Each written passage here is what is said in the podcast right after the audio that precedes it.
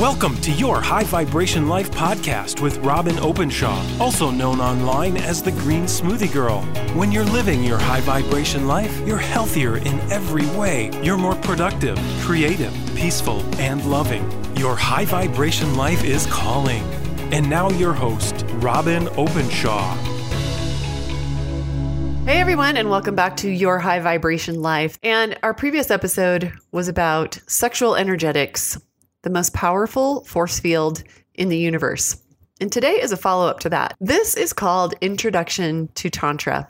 And what I'm doing is I'm actually reading the forgotten chapter. The forgotten chapter being I wrote the book, Your High Vibe Life, and we had to cut it by 30,000 words. We had to cut a third of the book. And this was a chapter that ended up on the cutting room floor. But it's a subject that I think is important as we talk about vibration um, and living at higher frequencies, talking about our sex life has to be part of that if we're going to really cover the gamut and if we're really going to be authentic here. So I do want to warn you that there is a talk in this episode that is highly sexual. So if that is not for you, please don't feel bad about skipping an episode of this podcast. So for the rest of you who do want to stay with me, here we go. Introduction to Tantra. As a practitioner in sex therapy, I loved the ancient practice of tantric sexuality brought into the modern day. You don't have to immerse yourself in Eastern mysticism to find it appealing. If you're looking for a very slow and sensuous experience that doesn't skip over the most delicious part of the sex act, I feel it's the perfect antidote to an affluent world craving connection. It's a journey rather than a destination experience. I often ask my clients, what's the only thing that's better than sex? Mostly they'd look at me, stupefied. The men couldn't think of anything, and the women ventured, chocolate? Nope, I'd supply the answer. Sexual tension is often even better than sex. Were it not so, there would be no foreplay and endless jokes among women about the rush to the finish line by their partners in the bedroom. The rest of this section might qualify as erotica. So if learning a different way to explore your sexuality with someone you care about doesn't interest you, you can skip this section.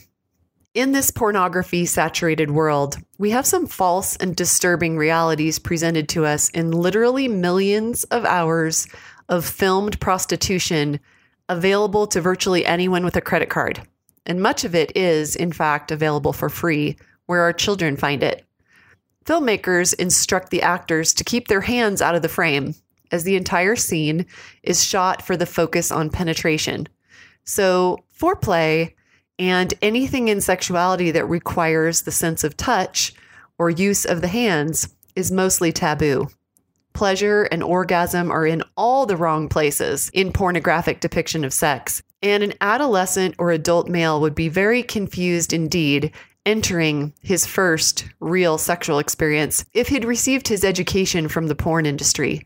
Very little of the story around a sex act is ever shown, unless the pornography was shot for a female audience, in which case it's low budget and corny, and the narrative that ensues is neither believable nor interesting and substitutes sex acts for the real life, long, slow play of a woman getting to know a man.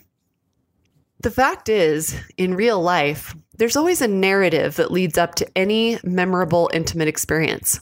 You imagine the situation before it happens, and in fact, you're likely to dwell on those anticipated details far more time than the actual event ends up taking. You plan what you'll wear, you imagine the unfolding of a conversation, and a long orchestration of the sexual encounter. Flirting takes place, often for days or weeks prior to the event itself, the imagination runs wild and makes the event itself even more exciting. Of course, what actually happens is often very different than what you imagined. After all, two people's narratives and motives may be different, which is just one of the reasons I suggest that we be very careful with our sexual energies and recognize the power of them, including the power to be deeply hurt, both men and women. But that's what's so exciting about it. You are only half the narrative. To be open to Tantra, you're going to have to let go of the idea that sex is an emergency. When I wrote the first draft of this chapter, I sent it to a married friend. She said, This seems way too intimate for married people to pull off. I laughed and she said, After a long day of work, I don't know that I really want to have anyone looking into my soul. Am I an anomaly? I hear that. She's no anomaly. I'd pitched my agent on another book about the connection between diet and good sex, and she didn't want to sell it. As I talked to other wellness authors asking their opinion on the book proposal, they told me what I already knew from my previous professional experience. My friend, Dr. Tami Meraglia, a medical doctor who works with women in midlife, said, Women aren't going to buy a book about sex because their libido is too low and their partners aren't happy about it, but they're just fine with it. It's not bothering them. If either of those scenarios describes you, we've got some work to do here in general with your energetics. That is, if you relate to my married friend saying she's too exhausted for soul gazing, or if your partner isn't happy with your libido, but you don't much care, as you increase your energy overall, it shows up in your sex life in a positive and powerful way. And that, of course, makes for a very connected and loving relationship. First of all, late at night isn't conducive to a good sexual connection for many people. We may have it all wrong here in the Western world with this unwritten cultural rule that sex happens at bedtime. This depends on your biorhythms. But think about it late at night, melatonin production is increasing and the body is preparing for sleep. And suddenly we decide it's a good time to do the most powerful, energetic thing there is, short of maybe running sprints. The gym is empty at 11 p.m. because no one wants to run sprints then. Some cultures of the world go home for lunch and make love because they intuitively realize this. They're the same cultures of the world who don't eat a big dinner, and they live longer than we do. Sometimes a sexual disconnect in a marriage can be related to different biorhythms, which of course are just a type of vibration. One partner might be a morning person who bounces out of bed ready to go for a four mile run, and he's married to a person who hits snooze three times and needs a coffee before a conversation is even possible. What follows will read like erotica, but it will actually have very little sex in it. It's more about structuring and exploring the slow pace of erotic buildup of sexual tension. Few would argue that this isn't the best kind of sex anyway, but as with everything else in our whirlwind culture, we've lost the art of stillness, the pleasure of grounding, the delicious mystery of exploration. Tantric sex, the antidote to oversexed and undertouched. The modern version of the age old practice of Tantra can reconnect you to a lover with whom things have gotten stale, where new energy can reignite an old flame. And it can also create a really beautiful and intimate beginning to a relationship with a new partner. Just give him a warning if you're going to guide him through this tantric exercise that it's very, very intimate. See if he's ready for that. Both partners have to feel very safe, especially the female or whoever has the more yang energy.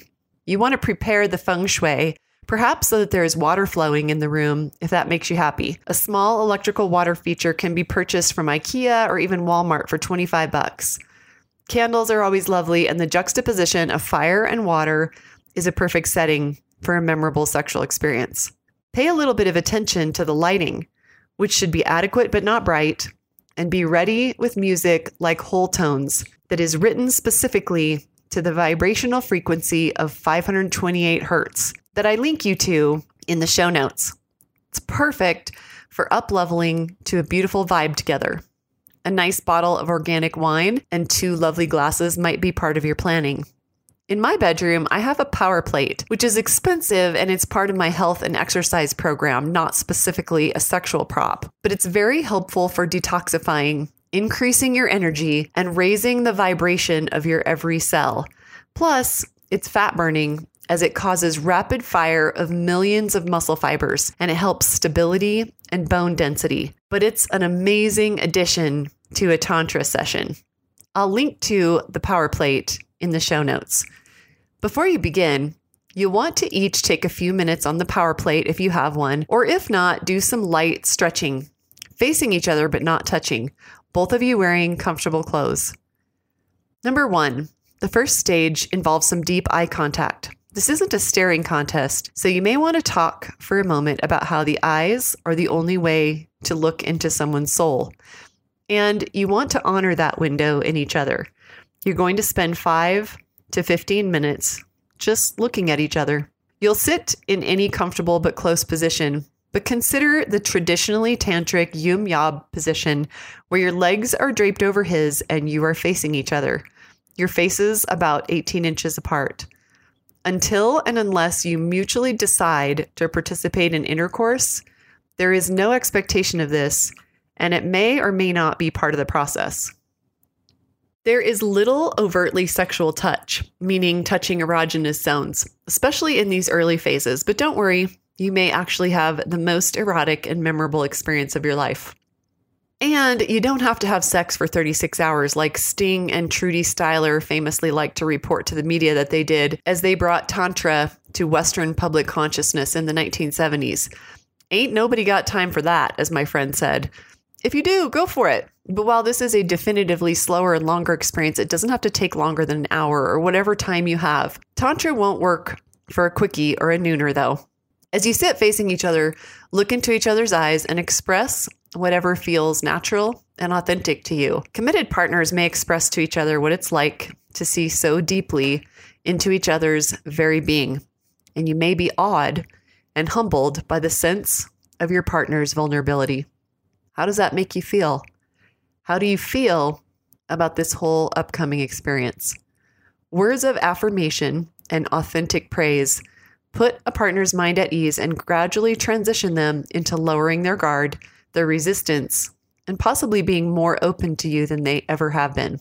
If you feel uncomfortable with someone, anyone, looking into your eyes for an extended period of time, that's okay. It's not often that we allow someone so much access to looking at us in such an intimate way, and it can feel strange at first. Try to continue the process until you do feel very comfortable. Usually, that anxiety will ease. Number two, you may wish to touch each other in non sexual ways. For instance, try putting your hand over the heart of your partner. Feel it beating. It's perfectly acceptable, though not required, nothing is required, to comment on how it feels, what you're thinking and feeling in this moment. Third, now you move into a phase of getting very, very close to your partner's lips. You will not kiss. Instead, you will slowly notice her breathing and match it as you become very conscious of it and are slowly able to match her breathing. As she exhales, you inhale. Imagine yourself as one living organism merging with your breath. Your lips should be very close and they may even touch on occasion. You may even want to touch her lip with your tongue now and then. How sexy is that? The restraint required here is considerable, but you'll spend 10 minutes or longer just breathing together. Finally, you will kiss when the moment is total perfection and when either one of you initiates that. Take a long time to kiss before moving on to the next phase because there is nothing so amazing as a long, slow kiss. Don't rush this phase. You do not have anything better to do. Do not move from this phase to intercourse, though you may come back to this phase if you wish. Number four, you can now take turns giving each other a tantric massage. You'll take as much time with it as your partner wants. And you generally, notice I say generally, there are no rules here, generally do not touch erogenous zones, though you may come dangerously close to sexually sensitive parts with your fingertips, your lips, or other parts of your body. That's totally okay and highly encouraged. Number five, as I said before, you may not actually ever have sexual intercourse. If that's against the rules for the stage of the relationship you're in, it's entirely optional. And this is a very exciting way to take steps that direction, setting limits up front. You should note, however, that you may be more aroused than ever, and that abstaining may be difficult because of lifelong conditioning for what happens next. But if you do flow into a phase of intercourse, it should happen so very naturally, so easily, that no hands even need to be involved. You may enter her so fluidly after so much buildup of tension and the resulting energetic flow that seems to make you almost two parts of one whole, that you slide inside virtually without effort. And what happens next is absolutely natural and absolutely magical. Proceed through any positions you like, but only positions in which you face each other and make an effort to maintain significant eye contact. It's become clear that orgasm is very good for us, even necessary. Obviously, sexual climax releases a flood of hormones and they make you feel good in the moment, but they also actually slow down aging and give you more access to states of relaxation than virtually anything else can. These are just suggested stages, and it's your tantric practice. There are no rules, only guidelines designed for a completely different sexual experience than you may have ever had before. I hope that it's the perfect antidote to the porn culture that frustrates us all, even and especially the addicts themselves. We all want more connection. When a human being watches porn for the first time, he never realizes that it may harm his ability to create a meaningful and loving sexual relationship in the future. The process here is simple it's as loving as it is erotic, and it's designed to create more electricity in your intimate life and more wellness in your life overall. Now, go live your high vibration life. I'll see you next time.